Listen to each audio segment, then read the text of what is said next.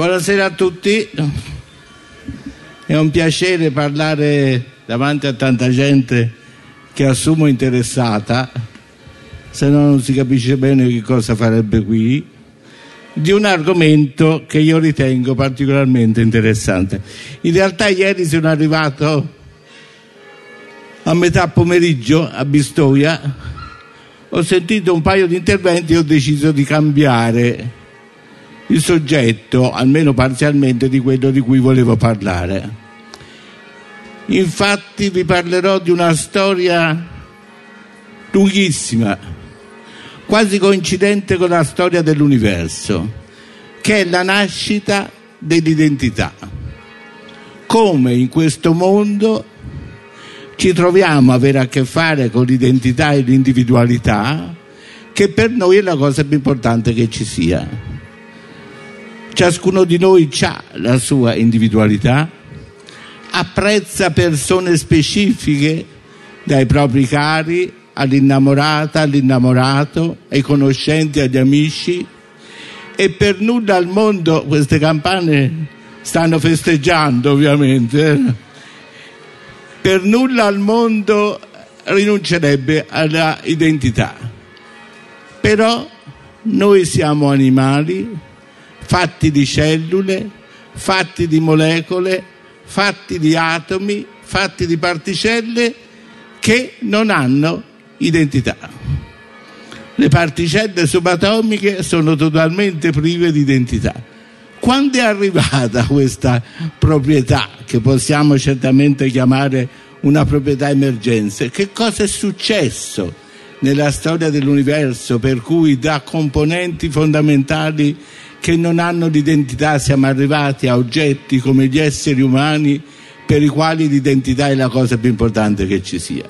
Quindi come vedete ce n'è abbastanza per fare una storia universale che io ho tracciato almeno all'inizio in un libro di qualche anno fa e che un filosofo fiorentino originario di Pistoia definì a quell'epoca storia naturale dell'essere Meno male non c'era Severino nei paraggi se non avrebbe chiesto il copyright.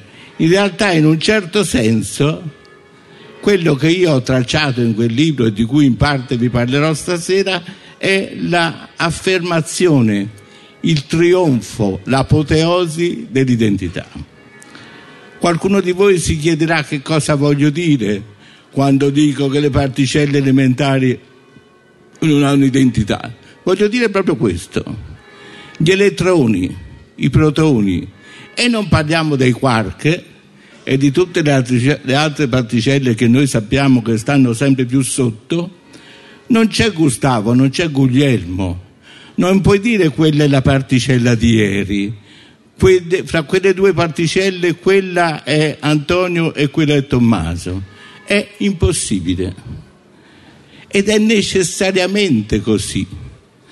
Pensate, alla maggior parte dei legami chimici del nostro mondo sono dovuti alla forza dell'equivoco, al fatto che due elettroni non si sa se appartengono a un attimo oppure all'altro. In realtà appartengono a tutte e due contemporaneamente e proprio poiché nessuno sa distinguerli, quei due atomi stanno attaccati. Oppure, se volete un'altra illustrazione, Pensate a un elettrone che cammina tranquillo per i fatti suoi, a un certo momento può tranquillamente sparire, dare luogo ad una particella e un'antiparticella, le quali dopo un po' si riuniscono e fanno di nuovo l'elettrone. L'elettrone che era sparito e l'elettrone che ritroviamo sono lo stesso oppure no? Chiaramente è una domanda assolutamente priva di senso perché non c'è nessuna maniera di rispondere a questa domanda. Comunque, io vi ho dato due illustrazioni analogiche, vi dovete fidare. Nel mondo delle particelle elementari non c'è identità ed è una delle tante proprietà stravaganti, per dire poco, che hanno le particelle subatomiche, compreso il fatto di non avere il principio di causa, compreso il fatto di non avere un determinismo, ma solo una probabilità e via discorrendo ma naturalmente le particelle fanno Gli atomi. Oh, fanno è una parola che si può adoperare oggi, ma c'è una dimensione storica, diacronica. Al tempo del Big Bang e poche frazioni di secondo dopo c'erano le particelle elementari ma non c'erano gli atomi. Quindi oggi le particelle possono fare e disfare gli atomi, ma c'è stato un tempo in cui gli atomi non c'erano. Sono stati fatti perché? Perché l'universo nel suo complesso si è leggermente raffreddato. Quindi le particelle hanno cominciato a viaggiare a una velocità più accettabile.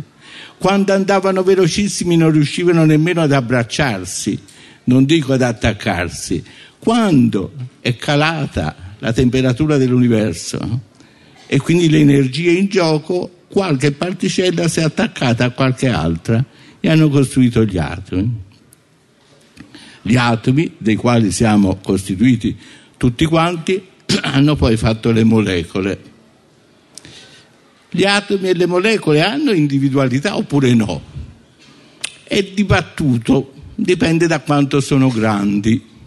Io sto semplificando naturalmente, ma certamente quando guardiamo una molecola grande, quella ha una individualità, ma potenziale, nel senso che ci posso mettere un segnetto sopra. Per esempio, se qua, qua ho una pila di sassi, su uno posso scrivere uno, due, tre, quattro, quindi pur non avendo una loro identità intrinseca, possono accettare un'identità sovrapposta da me che sono un essere vivente dotato di intenzione. Ecco, tutto il mondo inanimato vive su questa terra dove fa fresco e in altri pianeti dove fa fresco di queste entità di una certa dimensione che possono, volendo, essere distinte, volendo. Ma naturalmente su questa terra è successo circa 4 miliardi di anni fa qualcosa di impensabile, imprevedibile e probabilmente unico, perché io non posso escludere che la vita sia presente in altri pianeti di altre galassie, però per il momento nessuno l'ha vista, nessuno l'ha incontrata sta solo nei libri o nei film di fantascienza. Quindi è nata la vita. Che cosa c'ha di particolare la vita? La vita è un formicolare di forme le quali vivacchiano un po' di tempo e poi si riproducono. Le prime forme probabilmente sono molto simili ai batteri di oggi e il batterio a modo suo ha un po' di identità però nessuno direbbe quello è il batterio Tommaso, quello è il batterio Guglielmo, anche se in linea di principio si può, seminando i batteri abbastanza larghi e facendoli crescere, si può dire questa colonia viene da Tommaso, questa colonia viene da Guglielmo. Ma naturalmente la vita non si è fermata a livello dei, dei batteri, è cresciuta, sono cambiate il tipo delle cellule e abbiamo avuto organismi pluricellulari. Tanti organismi pluricellulari tra cui apparteniamo anche noi. Ecco che allora con l'evoluzione biologica è nato sulla Terra qualcosa che oltre a essere distinguibile è anche distinto da per sé o da altri. Perché è distinto? Perché ha caratteristiche molto diverse.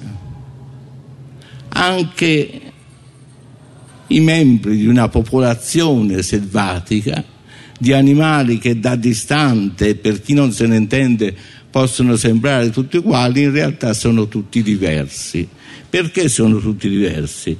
Perché hanno un tempo in cui si sviluppano. Nel caso nostro è ovvio, noi nasciamo da una cellula uovo fecondata, stiamo nove settimane nella pancia della mamma, nasciamo un po' fessacchiotti, cominciamo a crescere, ho detto nove settimane, evidentemente ho fatto una, un'associazione, una eh, io sono stato anche più di nove mesi veramente, quindi mi volevo riscattare. E abbiamo questa, questo lasso di tempo in cui non siamo né pesce né carne, si dice a Firenze, in cui non siamo embrioni, non siamo ancora esseri adulti, siamo qualcosa che sta crescendo, che però è importante. C'è una correlazione strana e tuttora inspiegata fra le dimensioni di un organismo e la lunghezza della sua vita. Non lo sappiamo perché. Probabilmente perché per fare un organismo grosso ci vuole tanto tempo e sarebbe uno spreco enorme dopo tutto il tempo che ci abbiamo messo per farlo che svanisse in un attimo. Certo, la correlazione più vera, più presente per il biologo è fra la lunghezza del periodo dello sviluppo e la lunghezza della vita. Nello sviluppo ciascun animale, compreso noi, acquista la sua individualità, cioè a guardarlo bene è un po' diverso da tutti gli altri. È un po' diverso perché i geni non sono identici, è un po' diverso perché la storia della vita, cioè quello che io chiamo la biografia di due esseri viventi, non è necessariamente identica è un po' diverso per una serie di eventi che in mancanza di una conoscenza migliore noi chiamiamo casuali, che hanno forgiato caratteristiche tipiche di ciascuno di noi. Per esempio io ho il meato dell'orecchio sinistro più stretto di quello dell'orecchio destro. Perché? E vate la pesca, perché è inutile che stia a perdere tempo a trovare la regione genetica, a trovare la ragione ambientale, qualcuno mi ha gridato nell'orecchio destro e non nel sinistro. Di fatto è una simmetria che ho nel mio corpo, come pure ho altre simmetrie, per esempio nella raffigurazione della barba. Ecco, io sono unico, come tutti voi, perché ho geni diversi da tutti gli altri, perché ho fatto una vita diversa da tutti gli altri e perché ho avuto una serie di componenti casuali diverse. Quindi gli esseri viventi, anche lontani da noi, ma certo pluricellulari, cominciano ad avere una loro identità intrinseca ma l'identità non è raggiunta se non la si riconosce. Ecco che allora a un certo momento dell'evoluzione biologica inizia il riconoscimento. Il riconoscimento inizia negli animali superiori, essenzialmente, se non esclusivamente, per ragioni di rapporto madre-figlio o diciamo genitori-figli. La mamma che allatta deve riconoscere il proprio cucciolo da allattare, se no allatterebbe tutti, e il cucciolo deve riconoscere la mamma perché quando si allontana da un po' deve ritornare alla mamma giusta.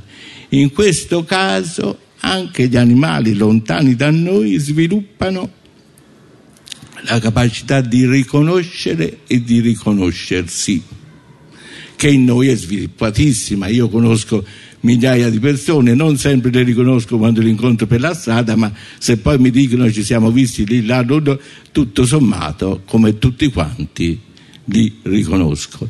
Però ricordiamoci il riconoscimento di un individuo rispetto a un altro è nato quasi esclusivamente in associazione con quelle che noi chiamiamo le cure parentali cioè quello che i genitori devono fare quando il piccolo è molto piccolo per tirarlo su, per aiutarlo, per nutrirlo, per istruirlo, per proteggerlo. A questo punto siamo arrivati agli animali, non ho ancora parlato dell'uomo, anche se per certi aspetti l'uomo è un animale, siamo arrivati agli animali che hanno una identità potenziale, possono avere anche un'identità effettiva e possono metterci del loro riconoscendosi. Purtroppo la storia naturale insegna che nel momento in cui nella storia evolutiva nasce il riconoscimento dell'altro per amore, per esempio per allattamento, per nutrizione, per protezione, nasce anche il riconoscimento per odio, il riconoscimento del nemico. Gli animali inferiori sono tutti uguali e tutti nemici, tutti ben accettanti e tutti malaccettanti. Quando si sviluppa un certo sistema nervoso centrale abbastanza evoluto, abbastanza complesso, e quindi parte il riconoscimento, parte il riconoscimento anche di quel nemico particolare, non di un nemico generico. E le specie che sono più accanite contro un qualche individuo della stessa specie che non hanno per qualche motivo in simpatia, sono quelle che hanno giustamente più sviluppato il senso del riconoscimento, perché tu non te la puoi pigliare con uno se non lo riconosci. A questo punto abbiamo fatto un lungo viaggio, identità che non esiste nemmeno potenzialmente, identità che esiste, ma chi se ne frega, insomma, identità che esiste e la posso curare, identità che esiste e si riconoscere e si può riconoscere reciprocamente. Arriva l'ultima fase dell'identità che è la nostra, che è quella della sensazione, della coscienza, della presa di coscienza della nostra identità. Cioè in questa storia, prima universale e poi naturale della vita che sono andato delineando, a un certo momento entra in ballo l'uomo l'essere umano, l'oggetto dei dialoghi di Pistoia. Da biologo io so che l'uomo è un animale grosso, relativamente longevo, fatto da decine di migliaia di miliardi di cellule, che ha bisogno di mangiare, che ha bisogno di crescere, che ha bisogno di riposarsi, che ricorda, che come tutti gli animali si riproduce. E però voglio dire, per quanto biologo io sia, non posso non notare l'abissale differenza che c'è fra un essere umano e gli animali anche più vicini a noi. In realtà su questa linea le persone del mondo si distinguono in due grandi categorie quelli che esagerando dicono che siamo uguali agli animali, e ce n'è ogni tanto nelle mie conferenze qualcuno che mi dice guardi professore il mio cane conosce Platone, guardi professore io ho un gatto che è in grado di recitare la Divina Commedia, e chiaramente non è vero. Dall'altra parte c'è la posizione opposta che dice noi siamo radicalmente, ontologicamente, profondamente, abissalmente diversa dagli animali. Chi c'ha ragione? Nessun dei due, naturalmente, perché certe cose sono in continuità con gli animali, soprattutto con quelli che quando li guardiamo ci fanno più impressione perché ci somigliano, e però poi c'è una certa differenza. Nella storia l'uomo si è sbizzarrito nell'individuare dove sta la differenza. E ognuno ha detto la sua. L'intelligenza certamente, il linguaggio, la rappresentazione simbolica, la libertà, la morale. Ognuno ha detto la sua. Certo, una cosa sulla quale non si può assolutamente dubitare è che il linguaggio fa irruzione improvvisamente e diciamo clamorosamente nella storia degli esseri viventi e cambia il rapporto degli esseri umani con gli altri e con se stessi, perché noi non solo parliamo con gli altri, ma noi parliamo buona parte della giornata anche con noi stessi. Quindi il linguaggio non sarà l'unica differenza fra noi e gli animali, ma certamente una di capitale importanza. E secondo qualcuno, incluso me, potremmo, volendo, spiegare tutta la differenza sulla base del possedere o non possedere un linguaggio. Ma c'è un'altra cosa che ci caratterizza e che non caratterizza nessun altro animale, ed è la cultura. O se vogliamo usare un termine diciamo più scientifico, l'evoluzione culturale. Noi non dobbiamo ricominciare tutte le volte da zero. Per esempio io in vita mia non ho dovuto riscoprire il teorema di Pitagora, non ho dovuto reinventare la grammatica, non ho dovuto cercare di capire da me qual era la capitale della Bulgaria. Mi è stato raccontato, mi è stato detto, naturalmente devo sapere con chi sto parlando e a chi do retta, ma l'evoluzione culturale è qualcosa che si è aggiunta all'evoluzione biologica che ha accompagnato noi come tutti gli animali, ma che ha cambiato completamente la velocità del cambiamento. L'evoluzione biologica è una specie di miracolo, tant'è vero qualcuno pensa che sia miracolosa, ma è lenta. Per registrare un cambiamento di una certa entità. Per evoluzione biologica ci vuole centinaia di migliaia di anni. Per la comparsa di una nuova specie ci vuole qualche milione di anni. Noi, in pochi decenni, siamo passati dallo zero telefonino al telefonino anche bambini dell'asilo. Siamo passati da zero televisione alla televisione che tra poco ci farà sentire anche gli odori dei personaggi. Siamo passati da mezzi di trasporto che mettevano giornate per andare da Roma a Firenze a mezzi di trasporto in cui ormai quasi quasi a uno gli dispiace di essere già arrivato perché non se n'è ancora seduto. Questa velocità di cambiamento caratteristica dell'evoluzione culturale, a volte ci dà una sensazione sfocata di quello che possiamo fare.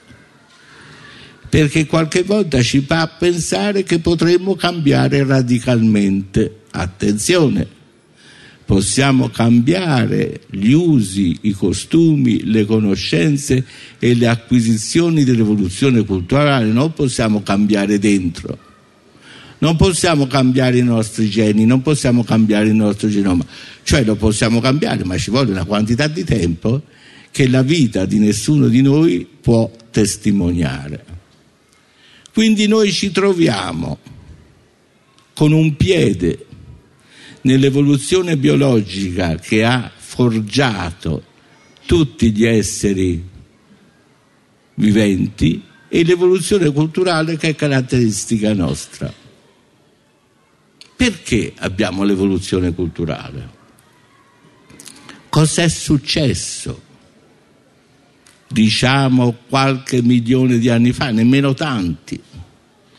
Quando è, da quando è che l'uomo è uomo? Da due milioni e mezzo di anni, che non è pochissimo, ma non è nemmeno tanto. Quando è che uno scimmiotto particolarmente intelligente lo posso chiamare Homo?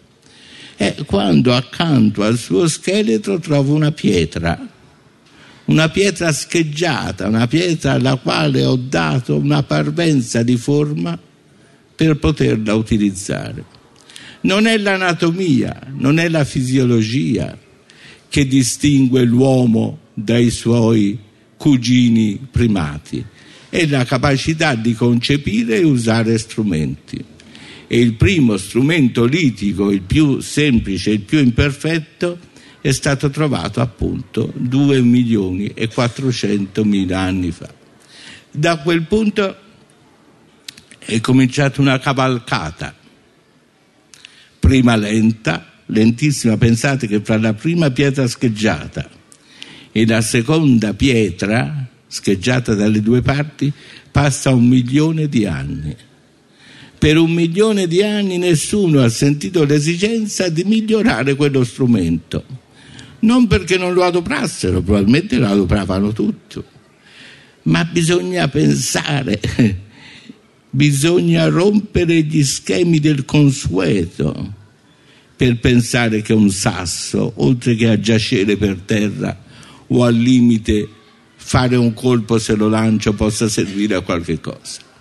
Ecco, questo qualcosa ha messo un milione di anni. E fra questo e la pietra levigata, questo ormai si, si studia anche a scuola, anche alle elementari, sono passati altri 500.000 anni. E però poi a un certo momento la cosa ha preso una certa velocità. L'evoluzione culturale ha accelerato improvvisamente ed ha accelerato sempre di più. Perché noi abbiamo l'evoluzione culturale? Io non pretendo di dare una risposta completa a questa domanda, però vi propongo una spiegazione che si basa, quindi non c'è niente di aggiuntivo, che si basa sulla nostra biologia. Negli ultimi 3 milioni di anni il nostro cervello è aumentato tre volte di dimensione. Non sappiamo perché e non sappiamo come. Chi dice che lo sa mente. Per il momento non lo sappiamo. Non dico che non lo sapremo, ma non lo sappiamo. Allora a un certo momento ci siamo trovati davanti alla situazione in cui alla crescita del cervello è cresciuto anche il cranio, perché il cervello deve stare protetto dentro la scatola cranica. Se noi nascessimo col cervello completamente sviluppato, vi lascio immaginare che ogni parto sarebbe una roulette russa per la mamma e per il figlio. E allora cosa ti ha inventato la natura? Non volendo rinunciare al cervellone grosso e quindi non potendo rinunciare al cranio grosso, ha rallentato lo sviluppo del nostro cervello. Pensate che noi nasciamo con un cervello che è solo un quarto di quello che sarà quando saremo adulti mentre lo scimpanzé e il bonobo, che sono eh, gli scimmiotti che ci somigliano di più, nascono con un cervello che è già il 70% del cervello adulto.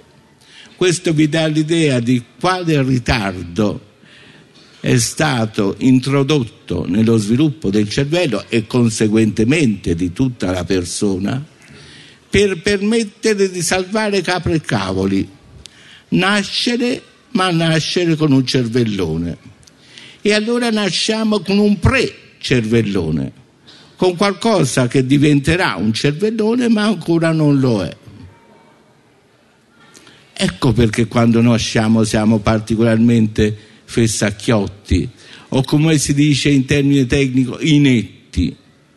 Tutti gli animali superiori quando nascono non sono all'altezza della vita autonoma, ma mai come l'uomo. Mai come l'uomo c'è bisogno di mesi, anni, oggi anche decenni, perché un, un cucciolo diventi adulto. Questo è dovuto non esclusivamente ma primariamente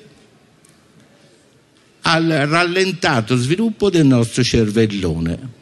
Cosa vuol dire rallentato sviluppo? Vuol dire che noi nasciamo con tutte le cellule del nostro cervello, quelle che avremo anche poi da grandi, che sono, pensate bene, 100 miliardi di cellule nervose.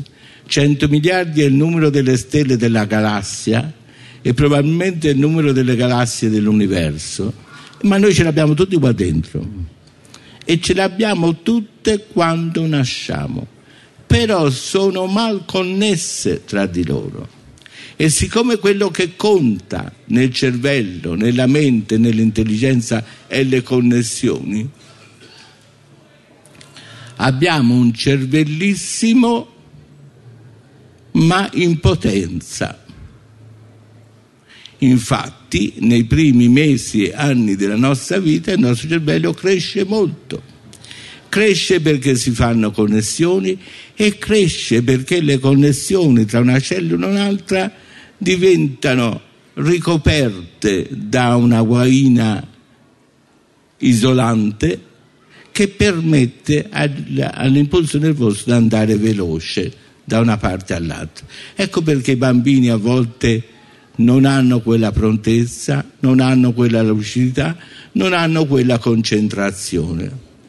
Però fortunatamente ci sono i genitori, ci sono i parenti, c'è la società. Quando finisce questo processo? Beh, a 15 anni è già quasi finito, guarda caso è l'età in cui ci potremmo riprodurre. Se ci fosse qualcuno di 15 anni qua può andare a casa dicendo il massimo dell'intelligenza umana è a 15 anni.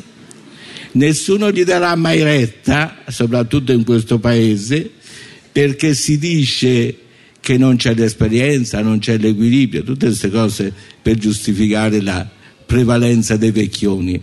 Ma una società di quindicenni potrebbe benissimo andare avanti vogliamo esagerare, arriviamo a 18 anni. A 18 anni il cervello è finalmente, completamente sviluppato. Che cosa è successo nel frattempo? Non è stato un fatto puramente fisiologico, perché il mio cervello, il vostro cervello, invece di svilupparsi nella pancia della mamma, si è sviluppato fuori, si è sviluppato all'aria aperta si è sviluppato ad occhi aperti, ad orecchi aperti, a contatti aperti. Quindi non è cresciuto come sarebbe cresciuto in ogni caso, ma è cresciuto in quella maniera, sulla base di quello che ho visto, di quello che ho sentito, delle persone che ho incontrato. E quelle tracce dei primi mesi anni della nostra vita sono tracce indelebili perché non sono appiccicate nel mio cervello, sono scolpite nel mio cervello, sono incise nel mio cervello. Qualche volta si sente dire che gli anziani, ormai vecchi non ce n'è più, che gli anziani si ricordano meglio le cose del passato che le cose più recenti. In parte è vero perché apprendere richiede una certa elasticità, ma in parte è dovuta a una cosa che tutti sappiamo, che le prime cose che abbiamo imparato non ce le dimenticheremo mai qualunque cosa succeda. Pensate alla prima lingua, la lingua materna, che possediamo in maniera incomparabile rispetto al modo in cui possediamo la seconda, la terza e la quarta. È dentro. Non ci dobbiamo pensare non ci dobbiamo sforzare, è stata incisa, è stata wired, dicono gli anglosassoni, cioè i cavi del cervello sono stati messi sulla base di quello che ho visto, di quello che ho sentito. Se vogliamo usare il linguaggio dei computer, che certamente sono più noti del, del linguaggio del cervello, il nostro cervello alla nascita è un computer il quale fosse uscito dalla fabbrica con l'hardware non ancora completato. In realtà non è un'analogia, è così. E che l'hardware viene completato sulla base dei programmi che io ci faccio correre all'inizio. Per cui se io non fossi cresciuto in Italia, se io non avessi conosciuto quelle persone, se io non avessi sentito certi discorsi, il mio cervello sarebbe anatomicamente diverso. Ora non che ci avrei un cervello sghembo, ma se guardo in dettaglio le microstrutture del mio cervello sono diverse da quelle che sarebbero state se io fossi cresciuto in Giappone, avessi mangiato quei bastoncini e avessi avuto a che fare con i saltimbanchi, per esempio. E questo vale per ciascuno di noi, vale per tutti gli esseri umani. Le prime esperienze, quelle che sono arrivate quando il mio cervello si stava sviluppando sono diventate carne e sangue del mio cervello, sono diventate tutt'una col mio cervello. Tra l'altro, non ho tempo di entrare in questo argomento, questa è l'unica possibile maniera che noi abbiamo per capire come mai possediamo un linguaggio che a pensarci è un'impresa eroica che a noi ci riesce talmente bene che tu puoi andare in russo a vedere un bambino che parla russo o in Giappone a vedere un bambino che parla giapponese e dici ma guarda com'è bravo quel bambino. No, non è bravo quel bambino è che per lui è normale. Lui è cresciuto in Russia, lui è cresciuto in Giappone noi siamo cresciuti in Italia e via discorrendo ma cosa c'entra questo con l'evoluzione culturale? Eh, c'entra c'entra perché nei primi mesi e anni della mia vita io apprendo senza sforzo tante di quelle cose alle quali poi aggiungerò certamente tante altre cose. Si può apprendere a tutte, a tutte le età. Io da ieri oggi ho incontrato delle persone che riconoscerò la prossima volta, ho sentito dei discorsi, ho sentito parlare di verbo estere, ho sentito parlare di identità, ho sentito parlare di sosia, diacronici, tutte cose che ieri non conoscevo. Quindi si può imparare tutta la vita, ma c'è un rapporto gerarchico. Le prime cose che sono avvenute a quell'epoca sono gerarchicamente più importanti e non mi abbandoneranno mai.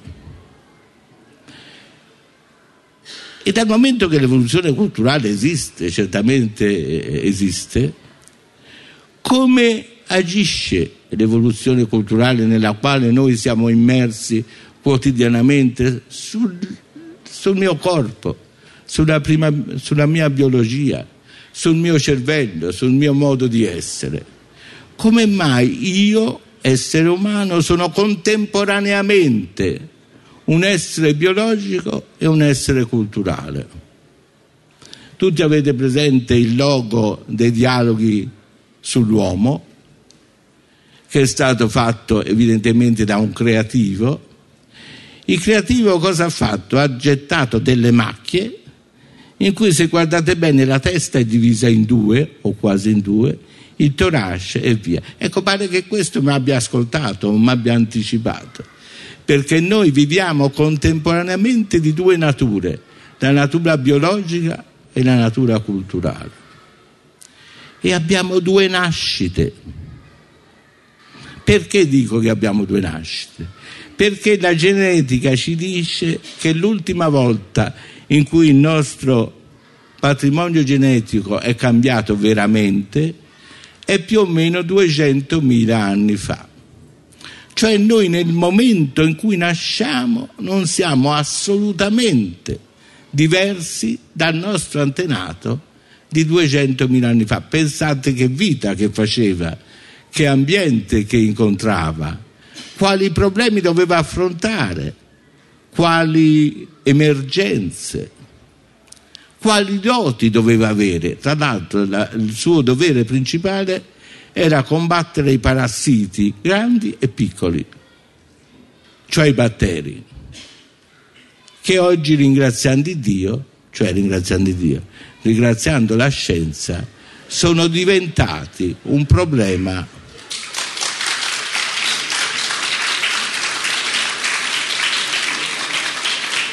sono diventati un problema quasi, quasi secondario.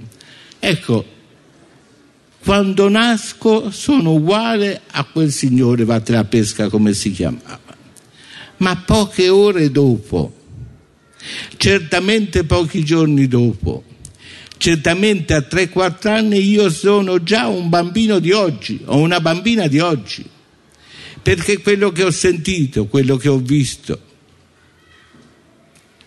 le cose che ho fatto, i giochi che ho fatto, sono radicalmente diversi, almeno spero, da quello che faceva il mio antenato di 200.000 anni fa. E quindi c'è una nascita biologica dalla quale non si può prescindere, che è segnata dal mio primo respiro, e c'è una nascita culturale in realtà estesa nel tempo che mi segna non solo come essere umano, cioè come appartenente al consorzio umano, ma come essere umano del 2005, del 2007, del 1840, del 1912. Questa doppia nascita, non riducibile, c'è una continua tendenza a pensare che l'evoluzione culturale è importante e giusto, ma che è tutto. No, non è tutto, perché se io non nasco, se io sono malato, se io non mi nutro, se io non compio certi gesti biologici fondamentali, purtroppo non vado lontano. Ma se, come nella stragrande maggioranza di noi, le cose biologiche vanno bene, ecco che allora diventa importante la nascita, la vita, il rapporto culturale. Quindi noi siamo veramente uomini divisi in due ma nello stesso tempo unitissimi. Normalmente quando l'uomo divide per ragioni didattiche in realtà fa un'operazione appunto puramente esplicativa non posso distinguere il Boncinelli biologico, anche se ne farei tanto volentieri a meno, dal Boncinelli culturale. Non è possibile distinguerli perché sono esattamente la stessa cosa, cresciuta in due tempi diversi, per due serie di eventi diversi. E questo naturalmente vale per tutti la cultura al momento attuale è il nostro destino. Noi siamo intrinsecamente animali culturali. Noi siamo stati definiti animali razionali, non faccio commenti, siamo stati definiti animali politici, come sopra. Se c'è una cosa che certamente siamo animali culturali, anche il più incolto, anche quello, e in Italia ce ne sono tanti che non ha mai letto un libro, anche quello che non ha mai fatto un discorso di un certo livello è comunque, in quanto essere umano, un animale culturale, perché in primis il suo sistema nervoso ma in realtà tutto lui è stato plasmato oltre che dai geni con i quali è, da, è nato dagli eventi nei quali è stato immerso. Ecco la parola, diciamo, immerso. I nostri ragazzi nascono come noi, nascono come i nostri nonni, nascono come i nostri antenati, ma vengono immediatamente immersi in un mondo che ha la televisione, che ha il computer, che ha i telefonini, che ha l'iPod.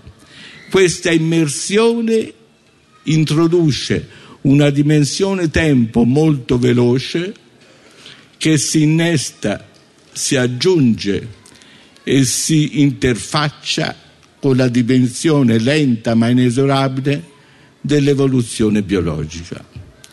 Mi voglio fare un'ultima domanda. Se, come dicono i genetisti, negli ultimi 200.000 anni i nostri geni non sono mai cambiati significativamente, in realtà noi sappiamo che un poco sono cambiati. Come mai 150 o 100.000 anni fa c'era appena un, un barlume di evoluzione?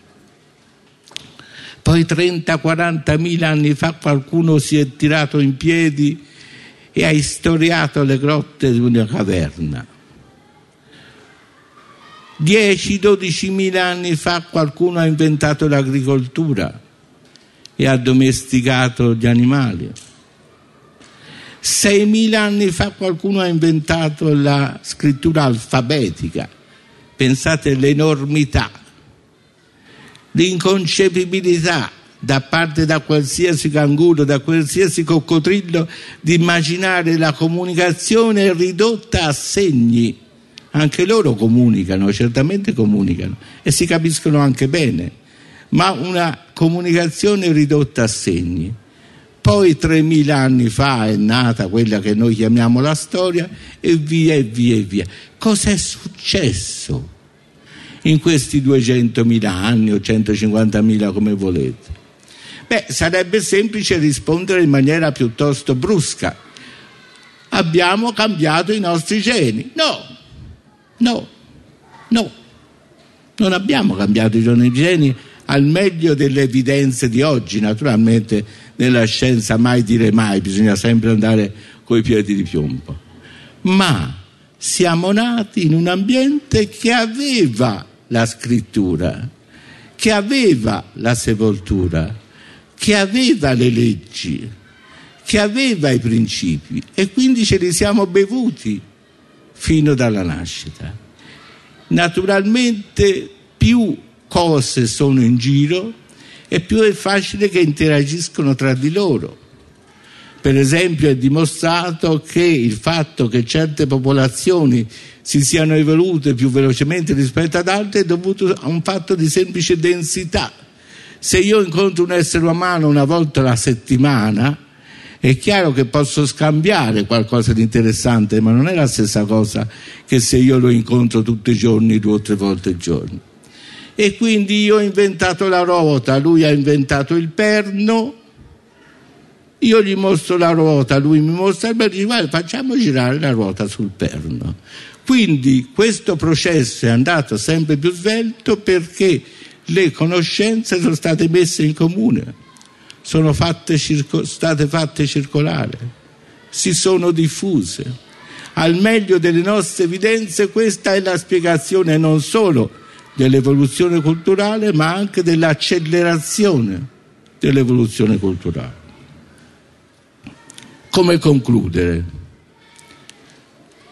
Siamo animali, abbiamo i pregi e i difetti che ci derivano dalla nostra vita animale che non dobbiamo disprezzare perché nei momenti importanti della vita poi è quello che ci sostiene, ma siamo animali di una doppia natura, di una vocazione, di un destino inevitabilmente culturale, quasi spontaneo, quasi naturale, portato dai genitori, portato dagli insegnanti, questi piccoli grandi eroi della società di oggi, i quali mal pagati e spesso bistrattati sono poi quelli che accanto ai genitori fanno di noi un animale culturale. Finché questo durerà ci sarà una specie umana, una dignità e una identità umana. Grazie.